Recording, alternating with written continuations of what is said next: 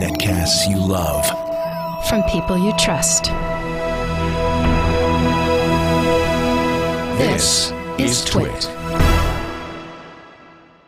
Bandwidth for Mostly Photo is provided by Cachefly at C-A-C-H-E-F-L-Y dot com. This is Mostly Photo with Lisa Bettany and Leo Laporte. Episode 4, recorded April 12, 2011, live from NAB.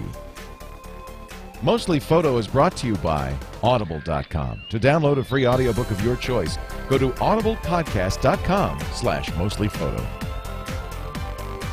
And by Ford and the 100% reinvented 2011 Ford Explorer. With its thoughtful design, room for seven passengers, impressive cargo space, best-in-class V6 highway fuel economy, and available sync with My Ford Touch, the 2011 Ford Explorer is perfect for your adventures with the family. For more information and to submit your photos for the Mostly Photo Adventure Awards, visit mostlyphotoadventures.com. Welcome to Mostly Photo. We're here in uh, Vegas. Look at this. At the National Association of Broadcasters show in Las Vegas, Nevada. We're here all week, and what better place to take Lisa Bettany for a Mostly Photo? Hi, Lisa. Hello. Mostly Lisa's here.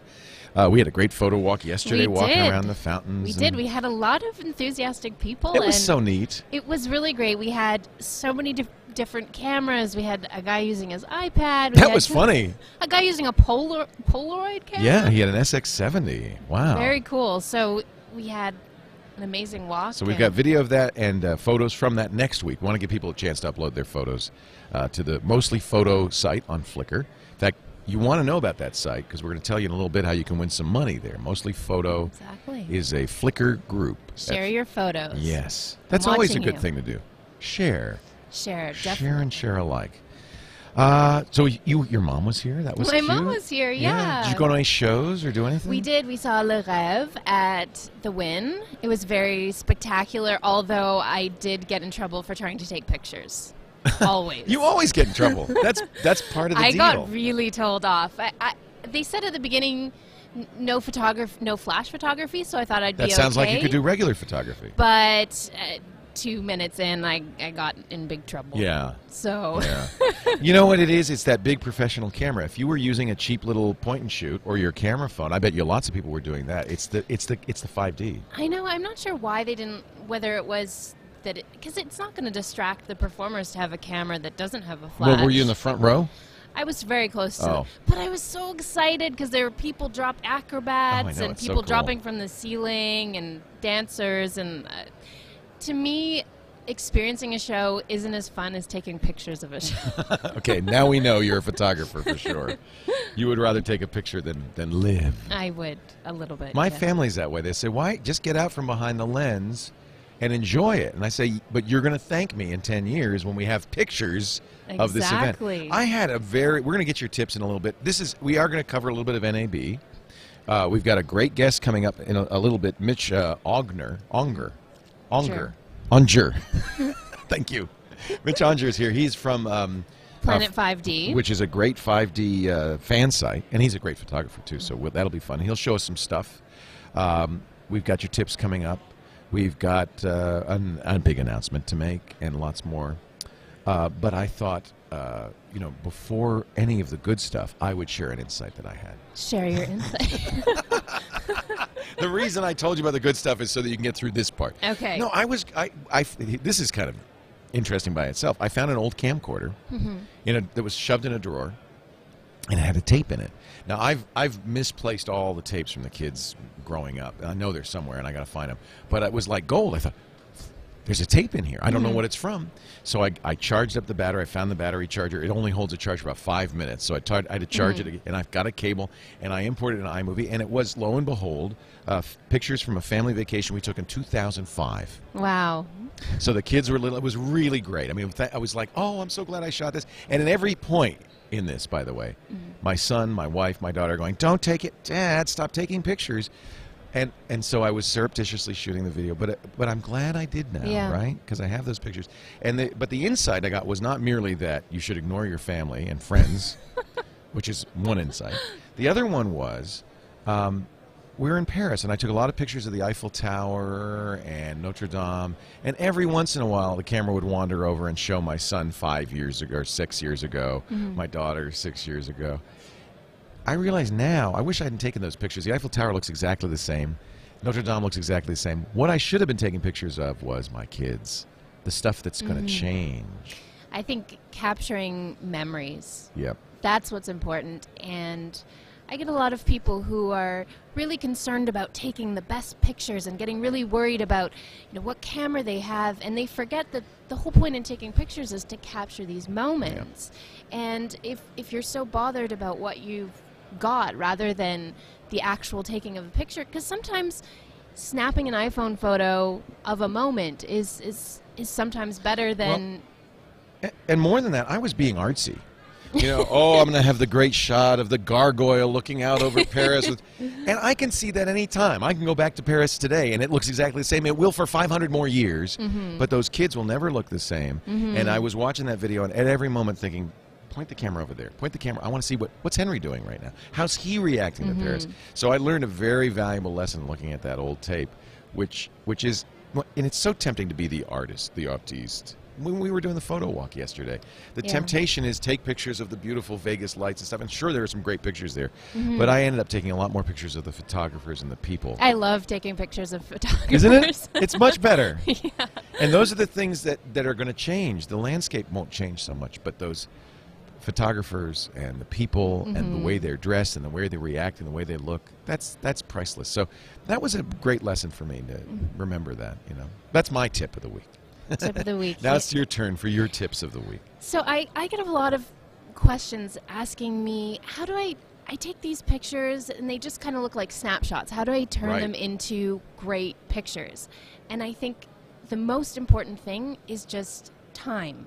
Spending the time to pre-visualize your shots, find the best locations for your shots, composing your shots. Yesterday when we were at the fountain, a lot of people you know, we had 15 minutes to take because that's how long the show would take. The uh, the Bellagio The Bellagio fountains are amazing. And people would set up and, and they wouldn't quite get the shot and they'd sort of be discouraged and they wouldn't keep taking shots. And I think for a lot of people, knowing that it takes a lot longer than you think to get that perfect shot. So my first tip is to pre visualize your shots. And we've mentioned this a little bit before, but one thing that I do when I'm in a location such as Vegas or my recent trips to Europe, I always go on Flickr or Google and I do an image search of that place. Oh, interesting. So I'll go and kind of know what you're going to see ahead of time. yeah, so I'll, I'll type in Las Vegas on Flickr and I'll turn on the interesting button. Oh, there's an interesting button. yeah, you can sort So you can it say, I only want to see the stuff that people liked a lot. Exactly, the uh. stuff that's been explored, the stuff that's really exciting. And through that, you find sort of the best shots that photographers are taking in that place. You also find out the the obvious shots so that you don't do them again. Exactly. Yeah. So you find these are the locations, and Flickr has GPS locations. So you can find. I, I saw a really incredible photo that sort of had New York, New York, the hotel, and it had the traffic, but I couldn't figure out where it was taken from, and it showed on the GPS exactly what street, what location it was taken from. So that's a really useful tool. And you can also find the local photographers, so people who live in Vegas who Right. shoot Where all do the they time. take pictures Where of? do they take pictures? Yeah. Where are the interesting spots? Because sometimes you you're walking down the street and you have the tendency to just take a picture. Oh, there's the I, I you know fake Eiffel Tower, and you don't look around the corner. What's Right. around the corner? There might be something really cool, and there's so much going on. So to plan those locations, and actually when I was in London, I really used these tools. So I knew what time of day I wanted to shoot because in London they have there's sort of a blue hour Oh, interesting. that happens after magic hour but before it turns dark. So I knew that because I found this photographer that said, "Oh, I love to shoot during blue hour." So I went out during that time and I also knew I wanted to shoot Westminster Abbey but at a certain time of day and I actually plotted out the spots that I wanted to go shoot. You got great shots too. I love I them. did, and I I And that brings me into the second tip, which is don't give up until you get the shot that you want. Oh man, I know this. You know, because I at, when I went around with professional photographers, if the times I've gone around with the pros, they have such patience. Me, I get, I see the picture, I go just as, just as you said. There's the Eiffel Tower, click, and I'm done, and I walk on. They will wait for the light. They'll wait for something good to happen. They're very patient. I was talking to Trey about this actually, and he said that he goes until he can't go anymore, until his legs give out. And that's when he stops for the night. Ah, and really, when I was in London, I would go out for four to six hours, Wow. just shooting and making sure I got the shot. And I'd come to a place, and I was at Westminster Abbey, and I took a, a photo, but there were lots of people. It was during the day, the light wasn't good, and so I made sure that I came back later on to get the shot that I wanted. And I want to tell everyone that for every amazing picture that you see, there are a hundred bad ones, mm-hmm. and and you have to go through those bad ones to get to the great shot. It's so true. Even that's discouraging sometimes for an amateur like me. When I see the bad shots, I just say, I give up.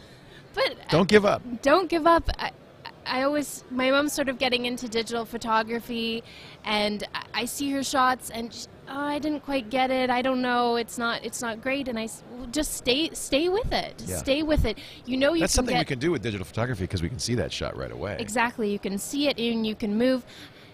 Sh- taking a shot of the Bellagio fountains, maybe it's not great, dead straight on where we were. So maybe it's about exploring different places, different angles, trying different lenses. It's all about putting the time and the effort. And and my third tip is we haven't really talked about post processing a lot in the show, and that's something I really want to get into. Well, you and Trey are both big post processors. Yes, I I will admit to tweaking almost everything. Right. I In Photoshop or Lightroom or some exactly. If there's something I don't like in a photo, whether it's a person, a garbage can, You'll take it out? I'll take it out. I even There's on nothing wrong with that. even on buildings. This isn't photojournalism. exactly. If there's a mess, messy concrete, there's garbage. I'll I'll take it all out, and I think that that's the difference once you get into really perfecting your shots. So if you if you want to turn a snapshot into something that you can frame and put on your wall, Hmm. then you really need to get into into post processing and Spending some time with it. and I'd love to. And I've get a- I've gotten a lot of uh, feedback about this, so I really want to cover Lightroom and Aperture and and and getting people who aren't necessarily using these tools to get familiar. Because when I started, I didn't know anything. Right. I didn't I didn't know how to use these well, tools we should either. do some shows. I, I, I have some friends who are Lightroom experts we could get on, including some of the uh, authors of Lightroom. And it's it's intimidating when you first open up Photoshop. It's, what are all these tools? How do I do Right. this? But I I learned all from you know internet lynda.com. I actually that was one of the It's first great source. first tools and there were they were free. I mean you could pay for it, but but L- I I L Y N D A.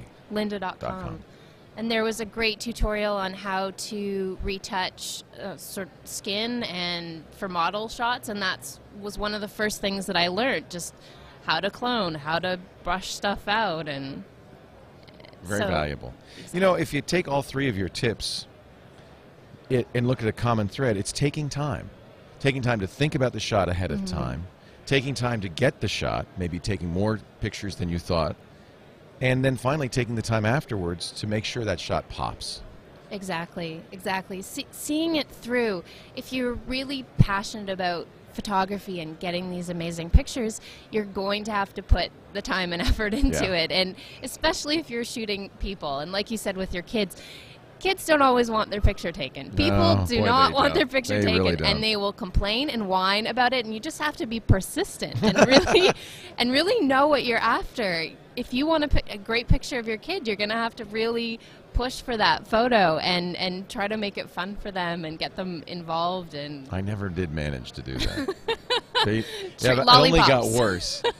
it's got to the point now. I go to my uh, son's lacrosse games, and you know I have a big long lens with an extender. I I love that. You know the 7200, and I have a 1.5 extender, nice. so I can get a nice long shot.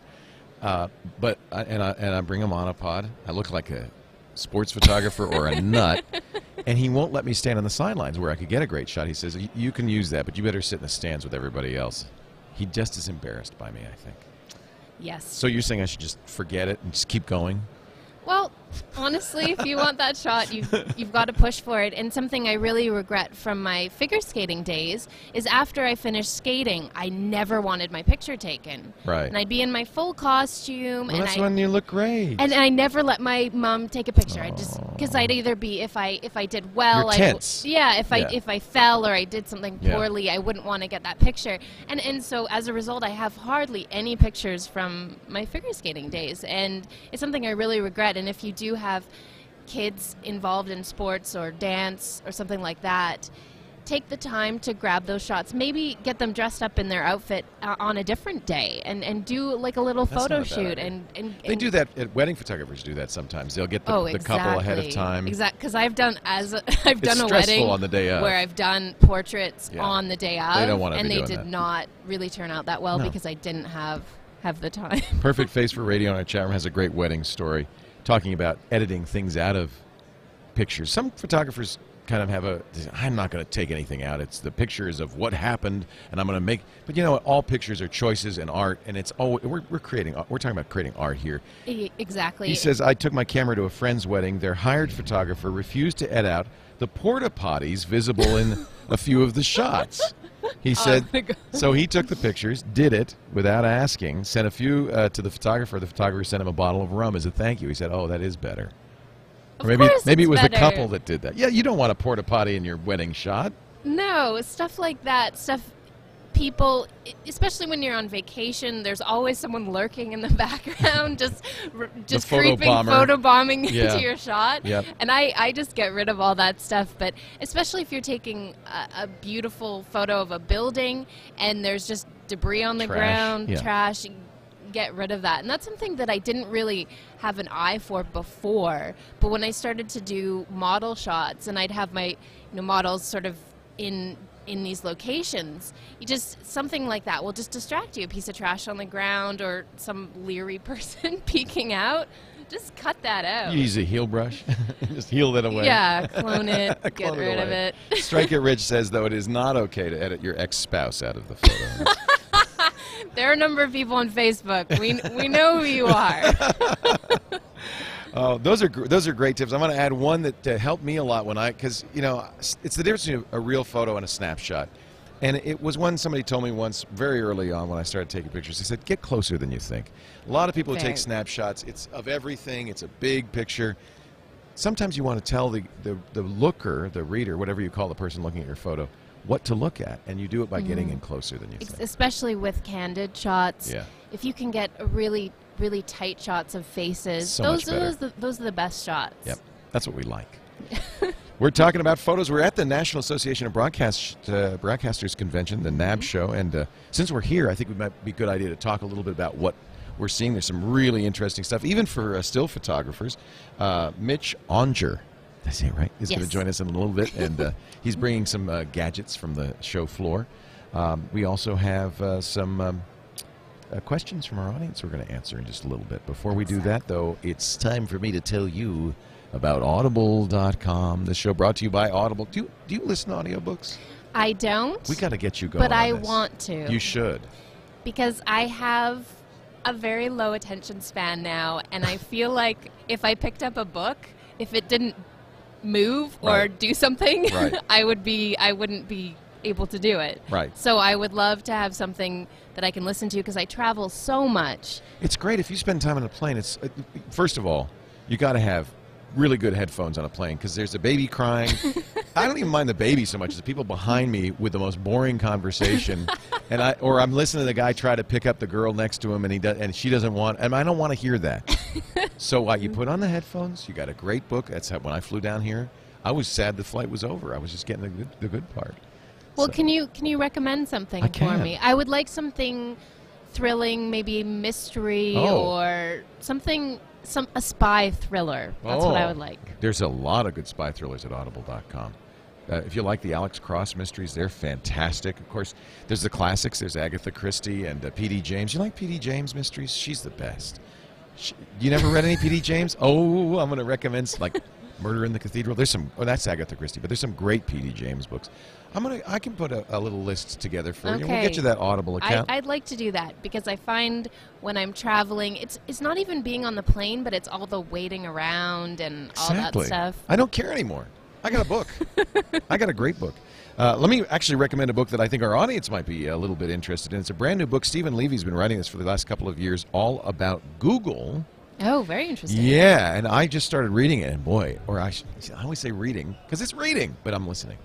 Uh, and I just I'm loving it because he started in 2007. He's got great stories about how Google uh, got started. He's he's got interviews with the, everybody at Google, including Marissa Mayer, who said, "If you want to understand Google, there's only one thing you need to know." The founders, Larry and Sergey, were Montessori kids. They went to Montessori school, and that's how the whole company is built. Some Right. real insights. This is a fun That's book. That's very cool. Yeah, I really love Stephen Levy. He's the guy who wrote Hackers and many other classics. Uh, you can get this book on audible.com. It's called Inside the Plex. Do they have the Facebook book as well? They do. They have a couple of them. They have Accidental Billionaires, which is the one the movie was based on. Exactly, yeah. Highly recommended. It's trashy. I love it. I, It's a I little wish gossipy. there was more trash in that movie. yeah, no, there's more trash in the book. It's trashy. Uh, and I don't know. And there's some question about how accurate it is. And then there's the other one that was written by, the, kind of with the approval of Mark Zuckerberg. They have that as well. So if you're interested in the tech industry, you certainly Mm-hmm. can get a lot of reading done that way. I like to. What I do is I do a nonfiction, then a fiction, Right, nonfiction, then a fiction. Sometimes at the same time. Mm-hmm. Uh, tell you what, I you know when you're busy as you are, as I know most of our listeners are. Um, sometimes it's hard to get reading done, but Audible makes it possible. Whether you're in the car, in the plane, and just even doing the dishes at home, I live on Audible books, and You I know you will dishes? too. Yeah, Oh, yeah. Doesn't Pete? No. Okay. just saying. I do the dishes, baby. wow. There's a there's a pickup line. Hey, by the way, uh, I do the dishes and I make the bed, and you know what? The seat is always down. Audible.com. Sorry, dear. Audible.com slash mostly photo. Get your first book free. That means you're signing up for the gold account. That's a month, a book a month, and uh, and you can cancel at any time. But the book you uh, choose, that's the hard part. Is what book should you choose? Is yours to keep forever. I would say Into the Plex or Inside the Plex, In the Plex is just fantastic from Stephen Levy. But you got your choice. Seventy thousand. Audible. I'm sorry. Thank you. Audible podcast. They changed the URL on me. I'm sorry. Audiblepodcast.com slash mostly photo. Make sure you go there so Lisa gets credit. Audiblepodcast.com slash mostly photo. And guys, she's looking for somebody who washes the dishes. it's a little tip. I'm just teasing. I'm a, just a teasing. So we got some questions. I love this. Now, is our email address working? You're asking. is. I'm asking you. Mostly photo At at, twit.tv. Good. Good. So if you have a question for Lisa, you can also Twitter her at can- mostly Lisa. If your question's short. Yeah, if you can get in 140 characters or thereabouts, at mostly Lisa or uh, mostly photo, Mostly Photo at, at twit.tv. twit.tv. So, so give us a question. Hello, my name is Dustin, and I have a question for my wife. She shoots weddings and family portraits, but has a hard time staying busy. She will get a few jobs once a month, then go the next two or three weeks without any work. She advertises through Facebook, Twitter, her blog, and word of mouth. Ah. Can, I, can having a real web page in place of a blog impl- improve the look of her business and affect the amount of work?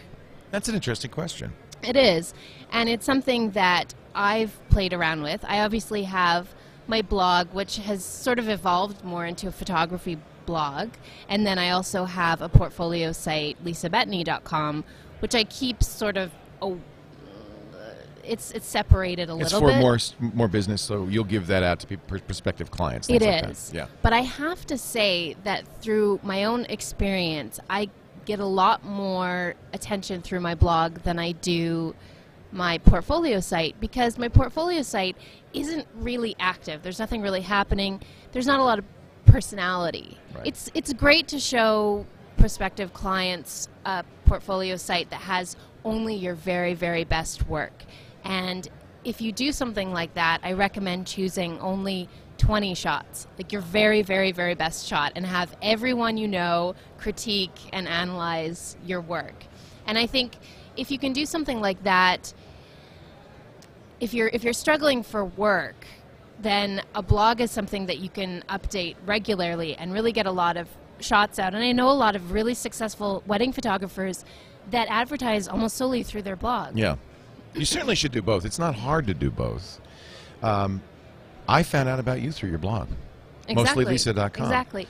You wouldn't be here if you didn't have that blog. Now that was years ago, but but still, that blog is is the place you exist on the net. You should have that, and it needs to be your personality. It can't just be a bland business site. Exactly. And a lot of wedding photographers will use a blog to post very regular updates. Right. And and that's something that obviously I've fallen off the horse. Is it fallen off the horse the wagon? Depends what you're on. Well, I've definitely fallen off of it because I don't update regularly because I'm so busy. But if you really want to get work, then posting regular updates. So every time, even if you just go out for a walk in the park, posting those pictures and keeping it keeping the flow because when you look at somebody's blog you just kind of scan all the photos and it's it's the fact that you realize this person is very active in their photography and they're constantly posting I think that there's a balance. Definitely having a portfolio site will make you seem a little bit more professional. And if you're able to do, there are a lot of free portfolio sites that you can use that won't cost you money. Because mine is, I think it's twenty dollars a month, and I pay, and it and it's hosted, and uh, it's QU Photo, with an That's F. the company that does it. Yeah, Okay. and and I just it's really easy back end. I don't I don't have to do anything.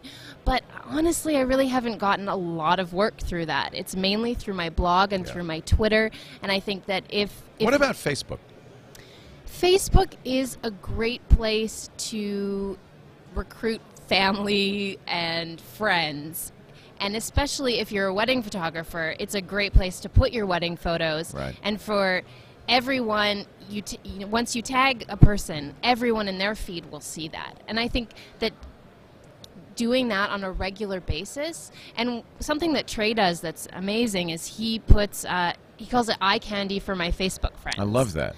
And he just posts an amazing photo every day on Facebook. Right. And he gets, you know, hundreds of comments. And, and it really, not only for his friends, but once somebody comments on, on, on a Facebook photo, it goes into their feed.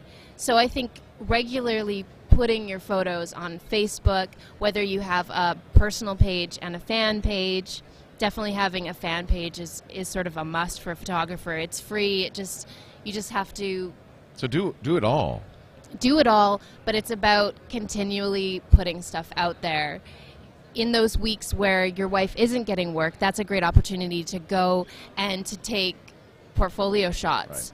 Hiring models, especially for wedding stuff, getting those perfect uh, portrait shots in your portfolio is really going to help. You're fairly obsessive. When you do something, you throw your snow. I know this about you. You throw yourself into it, but that works because you put all your energies into it, and, and it really does work. It so does. This isn't just for photographers. This is for anybody. Uh, use these new tools. You certainly need to have your own site because Facebook can always take you down at any time. So you always have to have your own site. Yeah, I think I like the idea of having kind of a more personal blog and then a more professional portfolio site. It's easy to create the portfolio site. You're putting all the work into the blog. You just copy the relevant yeah, things and, and the really site. for a portfolio, it should be a really pared down. I see a lot of photographers that have Simple. seriously 10 different categories No, nature, no. You're not gonna look pets, at them all. my family. Yeah. No, just have your 20 best shots. Yep. For me, I just. If they don't want to hire you after 20, after 10, forget it. It's not going to get any better. and it should just be your very best work and, and Yeah. make sure when i was doing my portfolio i sent it out to everyone i knew and asked them which shots should go and it's really hard to get rid of personal shots especially if they're of people you care about it's so difficult to do that but once I love my cats, Y- but no one get- else does. yeah exactly get rid of those shots and just pare them down and it, it will make you look more like a professional if you if you know that you want to do wedding work, then your portfolio should just be your wedding photos. There should not be nope. There shouldn't be cats. There shouldn't be um, Unless you're a cat photographer. foliage or Is there a job, cat photographer? No. Pet, I'm sure that there's a market Pet for photographer. pet photography. Yeah. Yeah. Maybe. uh, and I, I do think it's a little bit extra work, but the, having the Flash fan page, uh, not Flash, Facebook fan page and the uh, Twitter account those you don't have to do, but they sh- but they sure help with marketing. It's if, not a bad you, thing to do. If you're not into the whole talking about me, Right. me, me on Facebook and Twitter, use it as a place to Teaching. share. Teaching. Share out your photos Yeah. and go. My best advice for Twitter and photography is go and follow any photographer. Right. Because if they follow you back, then it starts. You start getting this community, and they'll look at your shots, and and maybe they'll retweet their shots to their It is a community. exactly. Yeah, and uh, as as as you pointed out, but it, look at what Lisa does, and look at what Trey Ratcliff does. They're both excellent at using the internet to market themselves. Trey puts one great picture a day up on his uh, StuckInCustoms.com site. Puts uh, I don't know how often he does a Facebook Facebook candy for my friends, but once in a while, maybe every day, and it's just great. And it, those those are two things that he takes religiously as an important thing for him to do, and Exactly. it works. Keeping It it, up, keeping stuff active, and when you're in those lulls, taking those that opportunity to really beef Yeah. up your portfolio and go after jobs. Mm, Yeah, one more question we can get to before we uh, move Worried about time at this yeah, moment. well, no, we're all right. Go, one more. Okay. I'm a freshman and I go to Albertville High School. I've been really interested in photography since the last year and I plan on making it a career when I get older. I was wondering if you could give me any pointers or tips on how to get where you are and what it takes to be a professional photographer. And this Oh, is from boy. Madison Sewell. I love it. She's, she's a freshman in high, high school. These are the She these are my she loves it. favorite emails Yeah, because I feel like these are the people when you're a teenager you have lots of time. so you have the opportunity to learn as much as possible and to experience as much as you can. Right. And I see so many amazing young photographers on Flickr that really experiment creatively with their work. They get they go out and get a ten dollar Lomo camera and go shoot off a bunch of pictures with their Now's friends. the time. So I think for this I got three words. Take lots, four words. Take lots of pictures. Exactly. It's the way that I learned when I started, I didn't take any classes. I learned everything I did sort of by doing. And if you have the time to do that, Now's the time. now's the time. I was fortunate to have a period of sort of a year where I could could go out and just take photos and if you look at my first photos, they're nothing special, but I experimented a lot. And I think we have the, an amazing opportunity now with the internet to to look at people's photos. There's Flickr, there's Tumblr, chance, yeah. there's Facebook. You see all these amazing photos and I guess if you are looking at getting into more fashion and portrait photography, one of the pieces of advice I could give is to find someone that you can really that really inspires you. So for me that was Annie Leibovitz. That's a She good is- choice.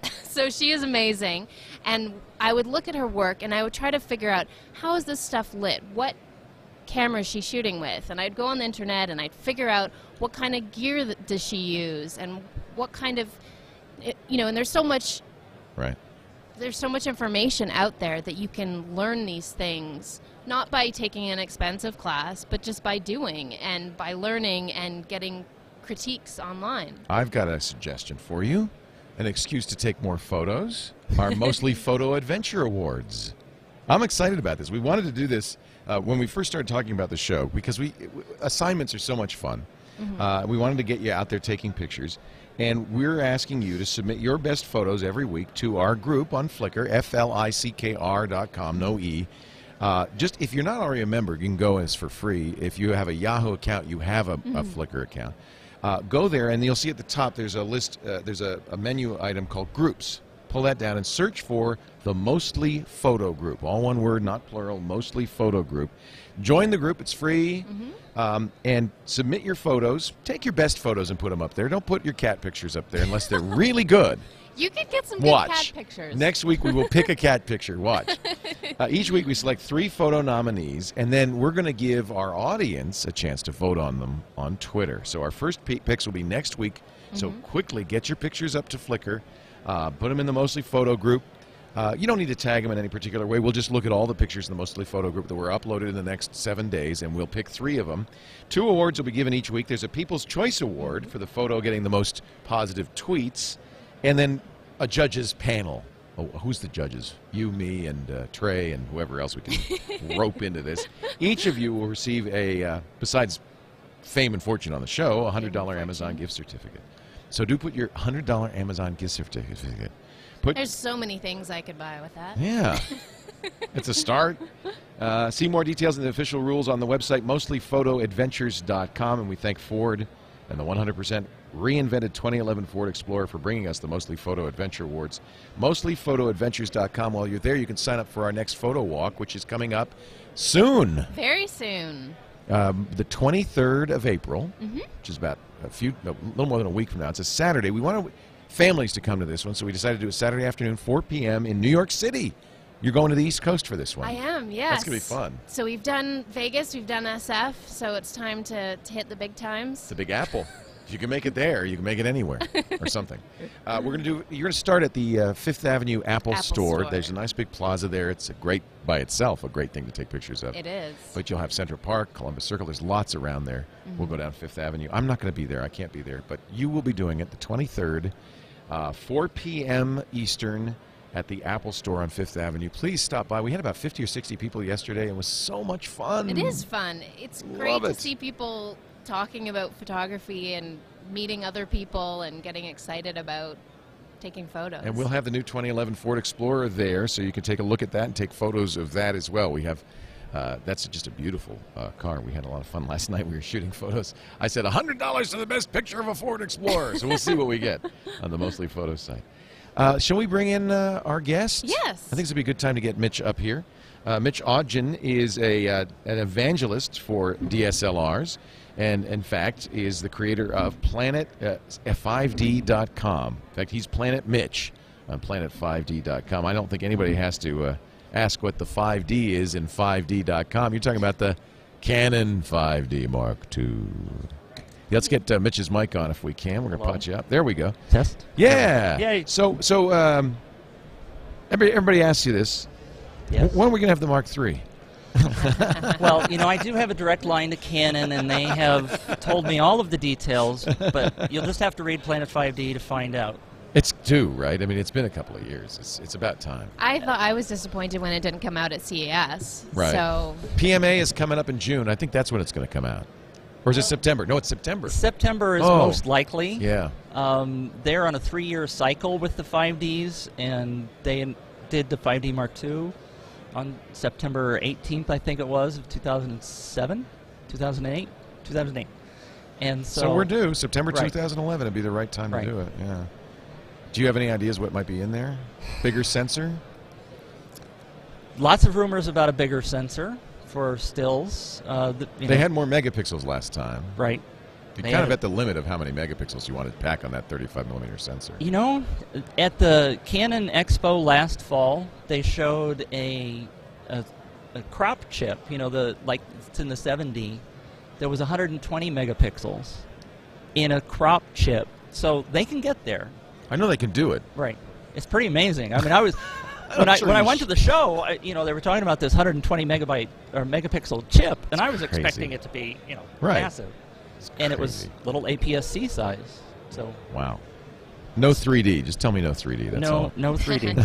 no. So um, we thought we'd bring you uh, up here to talk about the uh, NAB show, and there's a lot of pro stuff at NAB. A lot of is there stuff. is there still camera stuff? There isn't a whole lot of still camera stuff, no. But everybody's nowadays seems like they're using the 5D for video. That's correct. I just I just saw that uh, a little bit of Black Swan, the movie Black Yes. Swan, was shot on the 5D. Right. The subway scenes and. oh, they looked things. great. Yeah, they were gritty. Yeah. Yeah. And they've they've used it in uh, 127 hours. They used the 7D in several scenes in there. Very Um, so Now you don't just hold up your camera and pointed at the at uh, at uh, actually on the subway they were doing it all handheld. Handheld? Yeah. That's crazy. Because they said during the, the you know the several interviews they've said that they didn't want people to realize they were shooting a movie. right. And if they brought the big rig, right. everybody It's a would have dead gone, giveaway. "Hey." Yeah. and they would have been booted. I mean, that's that's one of the things that a lot of people say about the the new DSLRs is that they're kind of invisible. People don't Ask necessarily Lisa know. about that. She Yeah. get in trouble. I, that is not my experience with it. well, they're less visible than a Panavision uh, Right. camera. Exactly. Right. Yeah, I guess so. And so, you know, if you're out there and you want to shoot a couple of stealth movie scenes, Right. people could just go out on the street, do a little bit of acting, and boom, you're done. Now, Red Rock makes some great harnesses and mounts and stuff, and you brought somebody from Red Rock I along did. with us. I brought Brian Valente from Red Rock because they have a new follow focus unit that's pretty cool. Several other things. Hi, as well. Brian. Welcome to Mostly Hi. Photo. Hey, thank you guys. Appreciate it. Were you the? You must have been the, among the first to make uh, hand, s- you know, mounts for these uh, 5D cameras so that you could shoot better video. Yeah, back in 2008, um, we actually saw uh, these cameras coming out, and we realized the potential for them. But you know, not everyone wants to have that shaky handheld feel to them, and so we developed a whole line of s- uh, stabilizers and rigs and accessories to take that small camera and turn it into something that's a little bit more professional for use. I have to say, when you're shooting 1080p video with a high quality lens, if it's not pretty steady, it, it can it can make you pretty sick. I, I almost always use a tripod, but I guess sometimes you want that that semi handheld feel. that's the right way to think about it. I mean, we all grew up w- watching movies that had uh, sort of a sh- what's called a shoulder mount feel, where the large Panavision or something is on your shoulder, and it has a certain look that we've become accustomed to. Right. And that's what a lot of people are trying to emulate to keep that uh, that feel still there. Did you show something at the, something new for us at NAB? Well, we did. So w- uh, that's been our heritage. Now, what, what I've brought to show you here briefly, the, the, the idea of video on a DSLR is absolutely beautiful, but the biggest problem besides stabilization is focus. And so we've, uh, we've been showing this brand new device. I brought just part of it here, but what this allows you to do, it's, uh, it is a, um, it's a wireless remote system, and uh, it does a combination of being able to teach you about focus, which we know a lot of times people are not necessarily understand about how aperture works and, and focal length works, but then also to control it as well. And what's really cool is we actually have used an iPod Touch or an iPhone as the primary interface inside So of that's slotted into it as an iPod Touch or iPhone. It is. It's actually popped in here. You can uh, open up this um, uh, this uh, piece here and actually That's just cool. pop yours in there. The with a app special is 50 app. bucks. Yeah. Wow.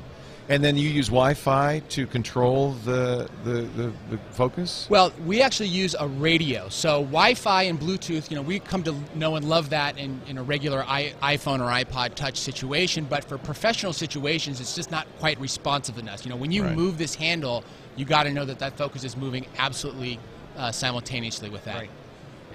What's the price point on that sucker? on that baby. Well, as I mentioned, the, the app is 50 bucks. Uh, you know, uh, uh, the highest end that we have is going to be about $4,000, which includes the motor, the remote system. Uh, we actually have, as part of this, a sonar-based rangefinder, which you put on top of your camera. You point it at your subject. It will tell you on the iPhone with a little icon how far that distance is, and we, we what we try to do is to make it simple for people. So you line up the two um, uh, points on this, uh, and it will actually know that you're in focus. now you're in focus. It's not visual. You're not doing it by eye.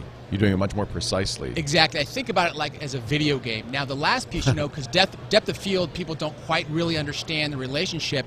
This little blue piece right here actually tells you uh, the available depth of field, and I'm trying to show it here. Yeah, we can get that on camera. So it'll show you the available depth of field. Um, and so you Oh, know, just lining those two up, you can actually know that you are within the critical area of focus. So it's kind of like a teaching tool first, Yeah. and then a controlling of the focus tool number two. You know, it's funny, Lisa. When we were playing with that Polaroid SX70 Yeah. camera, that's what it used—a sonar rangefinder on that thing. It's very accurate. Crazy. It bounces the sound off and bounces, it gets it back. It's more precise than your eye is. Absolutely, and that's the real trick. I mean, the, the beauty of uh, shooting video on digital SLRs is you have that shallow depth of field, that what Right. people call that You want it. You absolutely want it, but what people find is it's it's nearly impossible to control unless you understand it first. Well, especially if you're racking focus. If, if you're changing focus as you're shooting, that's very difficult. Can that help you with that as well? Absolutely. So, in fact, one of the features um, is you can actually, you know, usually what when you shoot a movie, you'll say, "I'm going to start at A." The actor starts at the A point, and they're going to move to a B. They're going to walk across the room, or going to stand up, or something. So, what we can do is focus on the A point here, and then I'm going to press this. Oh, look at and you can this. see I can do a dot there. I'm going to go to oh, B. Oh, that is a lot of focus pullers out of work now. Well- Wow. Oh, what happened to the string? Um, a really, a really good focus puller will always have a job, but it's the, the challenge is how do you translate that level of skill that takes literally a decade or more Oh, yeah. uh, to learn, and in something that we can just give it to them in, a, in an interface that they understand and they can intuitively kind of. I mean, right now I'm sure that you guys, it looks like you understand how this works. That's the that's the idea behind this. Right. Wow, that's cool.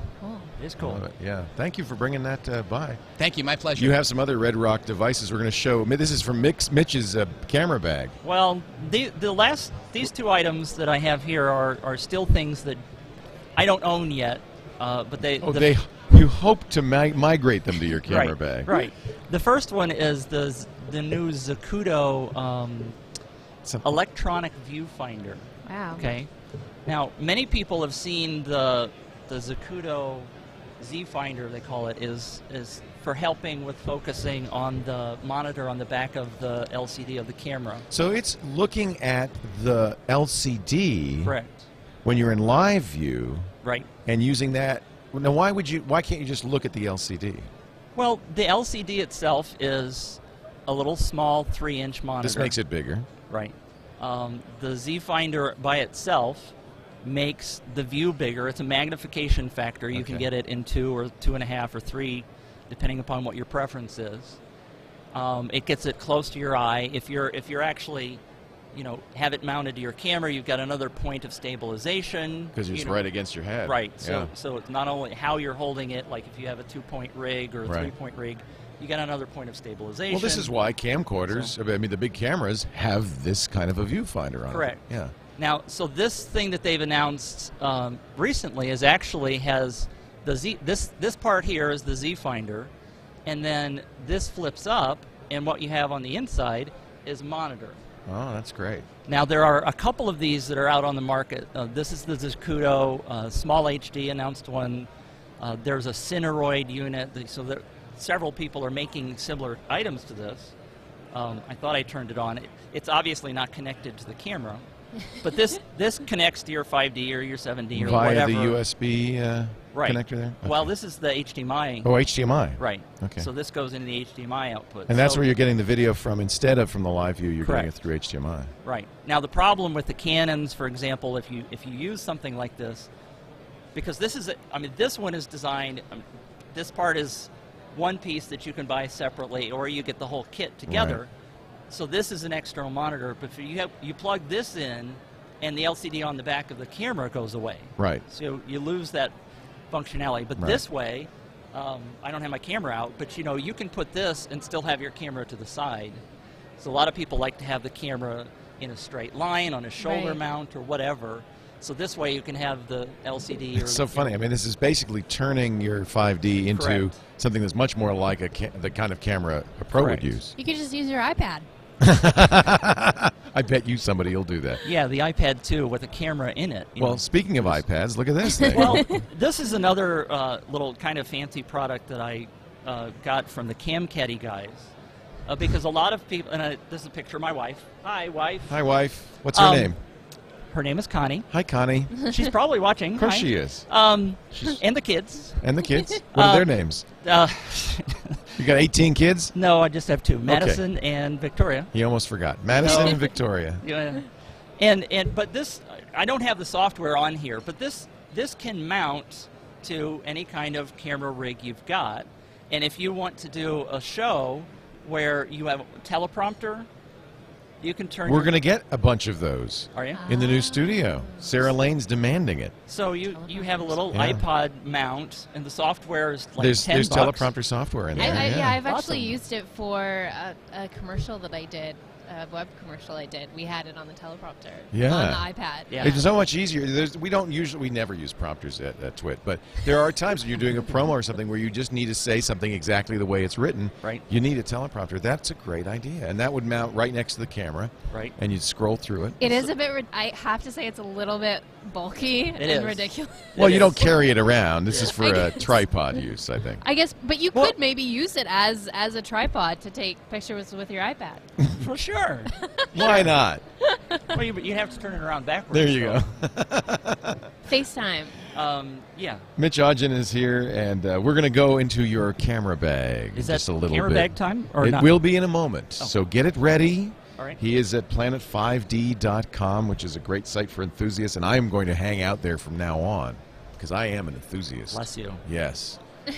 Lisa's mad at me because I broke my, uh, my- Yeah. my, my expensive 50 millimeter 1.2 lens. Didn't break it. Just I don't. It's not the lens isn't broken. Just the plastic on the front of it's a little loose. Well, it still worked. So It worked. I got some great shots last you night. You can just bring it in. I'm hoping. I'm. Well, I was just thinking some crazy glue. crazy glue, No, not a good idea. duct tape, and crazy glue. Yeah, Well, why not? crazy. Why not? We'll get crazy in a minute with Mitch Aunger and his camera bag. You're watching Mostly Photo, our live uh, edition from NAB. It's kind of fun. We're at the NAB show. Brought to you, of course, as always, by the great 100% reinvented 2011 Ford Explorer. We were driving around last night. We were- fit all of us in it. it was great. Well, uh, poor Lisa and her mom were kind of trudging back to their hotel, and we were going by, and we already had Hilton in there, and I was in there, and Tony was in there, and Liz was in there, and Lisa was in there, and well, that's only five people. We said, "Come on!" And you guys hopped in. We had seven people. Everybody was comfortable. We got we had comfortable. We had the jams going. Elton John, but we had some jams going, and it was great.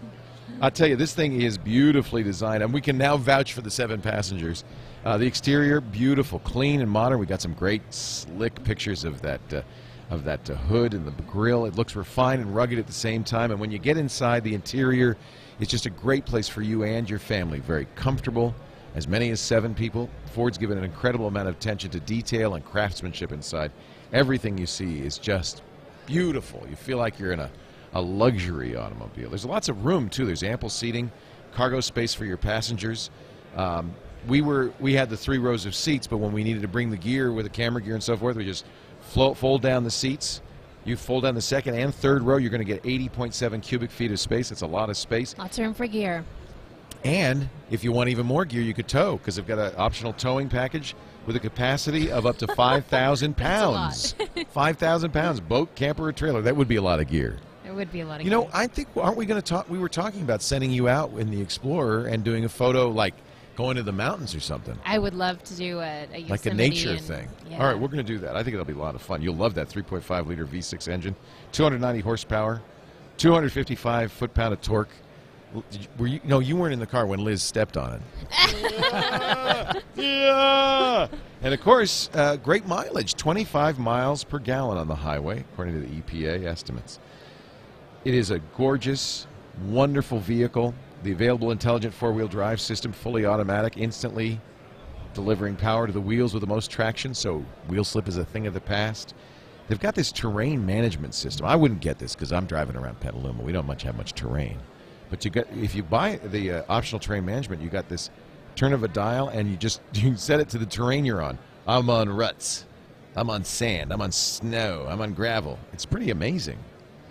Um, and a hill descent control, maintaining your speed on steep declines. So you really can go off road with this. And of course, you'll go off road in style with the uh, My Ford Touch, the available sync with My Ford Touch. We had that in the in the car. and We, that's it was sounded so good. You've got the big five, well, no, I think it's seven inch LCD on the center stack there, and two LCDs behind the steering wheel, allowing you to use touch or voice commands to control everything in the vehicle: entertainment, climate, phone, nav. It's a, it's an eight inch touchscreen. Really sweet. Check it out. The 2011 Ford Explorer, if you're looking for a vehicle, a sweet ride for you and your family.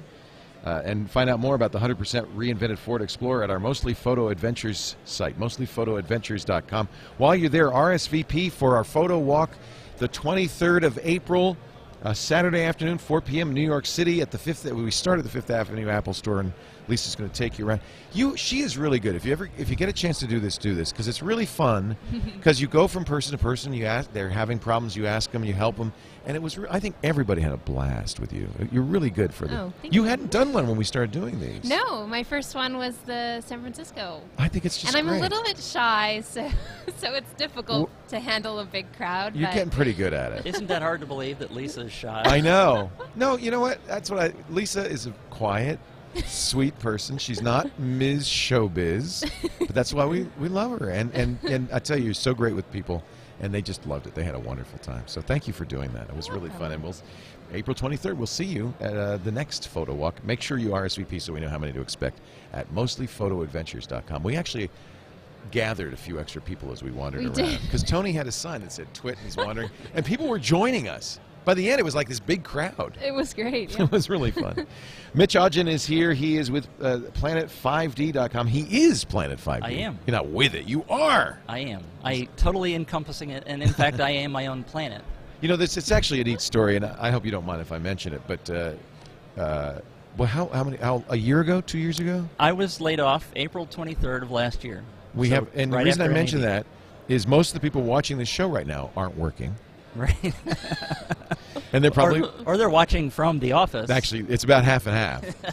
One guy said I had to close the chat real quickly. The boss came in. Yeah, yeah, yeah. Uh, but but there are people in the in, in in here who you know are laid off. We're in tough economic times, and I think this is a great story. Well, I, I was really very blessed to be in the right place at the right time with the right product, I think.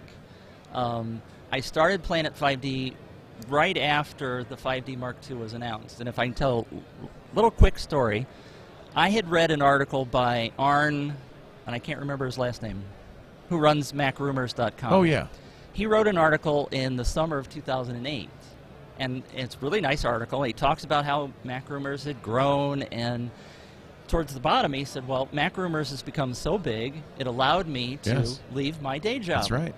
And at the bottom of the article, he said, "And by the way, my day job was that I was a practicing physician. I had my own practice." And I was earning so much more money than I was doing Mac Rumors that I closed my practice. And I was like, "Holy cow! I want to do that!" Saving people's lives, MacRumors. Yeah, no, he's great, uh, and we talked to him. We Yeah. had him on the Mac Break Weekly. Yeah. He's a great guy, right? and yeah, he, so, so I read that article and I was like, "That's what I want to do." Yeah. And when Canon announced the 5D Mark II and Vincent Laforet did Reverie, that was an amazing launched, movie that he shot. everything. Actually, Philip Bloom's right there. Is You're he? kidding? Like standing Yeah. right there? Yeah, he's right there. Is he looking at us? Should we bring him over? Come on over. yeah, no, he's. Wow. We're gonna have an impromptu in, in, interview here. Can you come over, Philip? But let's finish your story. So, um, You got inspired.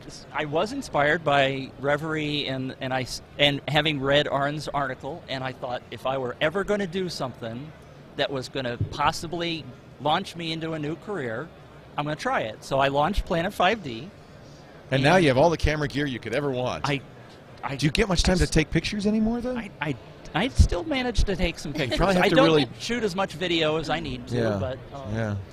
We're starting to do some photo contests or video contests and stuff like that. I've got a couple that I'm going to announce in the next couple of months, so it'll be. So we were cool. curious what's in your bag before we get Philip up here. Uh, what is this sitting in front of you there? All right. Right there. So I mean, I, I come from a budget kind of photographer. I Right. was stills photographer. I'm still learning to do video, and the guys at CamCaddy showed me this in last February when I was at This- Philip Bloom's. This could be a Dick DeBartolo, what the heck is it contest. So- it's a C stand, it's got feet. So let me let me get my camera. Out You need a camera to, to, to tell us what this does, yeah. So obviously it would be better without the strap, but your camera goes right in here. Okay. And so like it's a very inexpensive Steadicam. Oh, you hold it uh, So in you, your hand. You hold and it you like can, this. Your camera's pointing that direction, and it, this is really, really hot with the guys like skateboarders and those Right. kind of guys because you can get real low to the ground. Right. You can come up, and it, it and it's flexible enough that it takes some shock and vibration out of. And it the is video. steadier if you're holding it with arm extended, Right. Uh, and you're kind of walking heel toe Right. with your knees bent. You actually can get a pretty smooth shot with something like that. This is thirty nine bucks. That's awesome. That's so awesome. the guys at Cam Caddy, ha I mean, it used to be 59, and they've lowered the price to 39, so it's it's it's a bargain now. But you can also there's this uh, mount here. There's a bar that you if you start really getting crazy with wanting to put on accessories like the microphones and that kind of stuff, then you know you can add those to it. But it, I wanted to show this because we tend to talk about the really expensive Doesn't rack have to be. mounts and stuff like that. But you can go. Right. You need probably a strong arm though for that. It does get heavy if you're if you're holding it out, but um, you know the skateboarders they're all young, they don't care. So No, I could totally see that. That's so- great. Yeah. So that's a, a great little device for doing stuff like that. what else you got? I got all sorts of stuff now. Um, uh, something else that I haven't seen you guys talk about yet is is accessorizing in terms of maybe you want to mount your camera somewhere. The, there's a guy uh, his name is Matt's come out with these nasty clamps. They're called it's just nasty a, it's clamps. just a regular clamp It's a clamp with, with a what- neck on like it. Like a gorilla pod right. arm and I on it. and I accidentally left the, the top thing at home. but I see what But- I, I see where you're going So here. that mounts to a camera. Yeah, and you clip it onto a surface. It's very tight. Yeah. Wow. Now you can also mount lights, um, other kinds of accessories like a hot shoe mount, or you know. any That'd be great for Flash. So so yeah, you want to put it somewhere. You know, Right. you need it up out of the Right. way. You got rigging around or a wall or you know. I put them on my. De- I do. I do a lot of little uh, podcasts about equipment. So I put my 5D Mark II mounted to my desk, and I don't. You know, I also have a Gorilla Pod. Gorilla Pods work for that as well. So it's just a quick and easy, inexpensive tool that you can use. And it's called a nasty clamp. it's nasty. what, what could be wrong with that? Um, so I've got a Rode microphone. I got one of those. Audio. Yeah. It just goes on the hot shoe. Anything that fell anything would be better than uh, than the mic that's built into the 5D. Correct. Yeah. And there's you know there's all sorts of options. We could do a whole show on audio options, as Philip will tell you later. um, I also have. This is a similar thing to the Zacuto EVF that It's we an saw the video. eyepiece, but it clips onto the Right. uh, LCD. So it go. The thing that I like about this one, and there are quite a few of these on the market. Um, they're all in the three, four hundred dollar price range. But this one is it snaps in and out very quickly. I I tend to take stills and video still. I don't do just video. And and with some of the other devices, you have to unscrew something in order to get them off. I like this because it just snaps right in That's and off. awesome.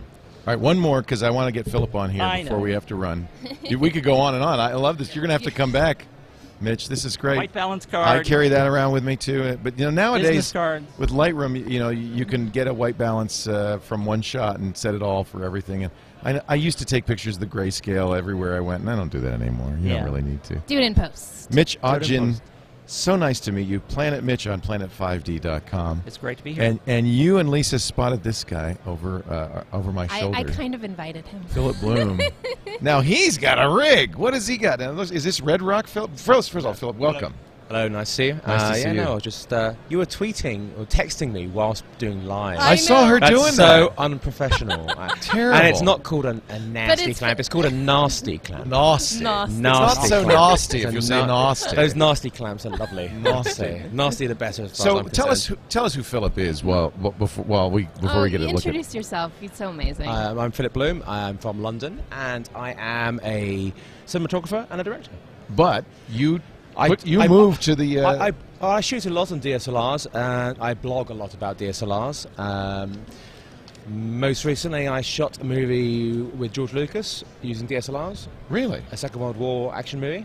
A whole a feature length I- film. well, second unit. is feature-length film. Well, second unit using the Canon DSLR. so second unit is the unit that's out there getting background footage, extra background stuff. footage, and I also shot on the first unit as camera C using. Is it difficult cameras. to match this footage that you get with this with the footage the first unit shooting? No, they've done a marvelous job.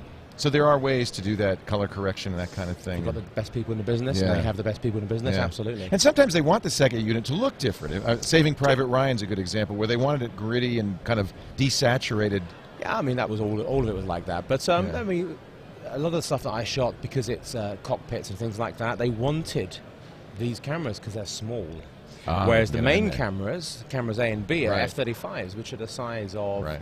large boats. Right. this is not a boat. No, and this is uh, this has got a uh, the new Zacuto electronic viewfinder on. We were talking about Right. that earlier. which yeah. is very very nice. So is it HDMI out? the Unfortunately, you still have to use the HDMI. There's no way getting past that. Yeah. The cool thing about this is now we can finally get focus and exposure correctly with these cameras, which has always been a difficult thing apart from using a monitor. Is it because you're seeing a larger image? well, it's not that because you can put you could put the the, the the- viewfinder on the on the, back, but the viewfinder gives you no assistance with the Right.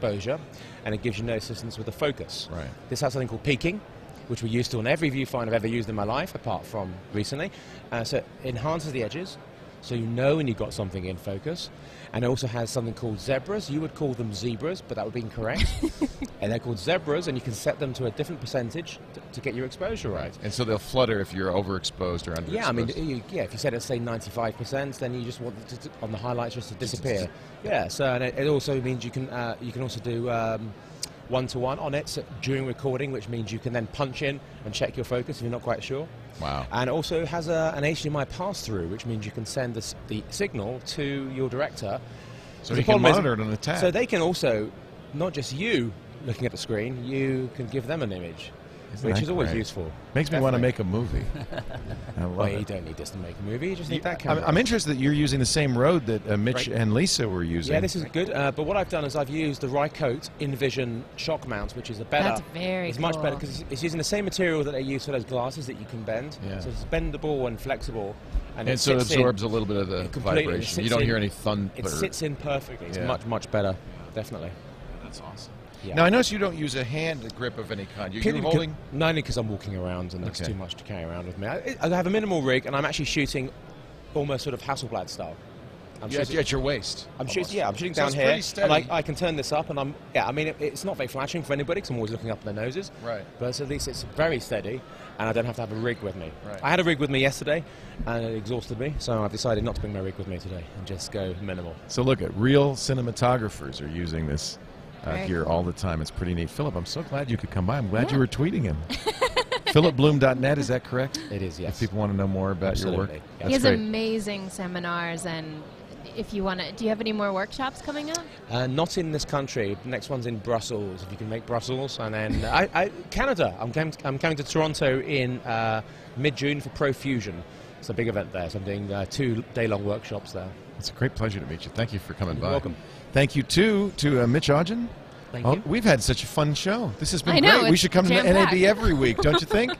uh, to Lisa Bettany, don't forget our photo walk is coming up in New York City on the 23rd, 4 p.m. in front of the Apple Store. Come by, but do, if you will, uh, RSVP so we know you're there at mostlyphotoadventures.com. And don't forget, we are uh, doing our first Mostly Photo Adventures Awards.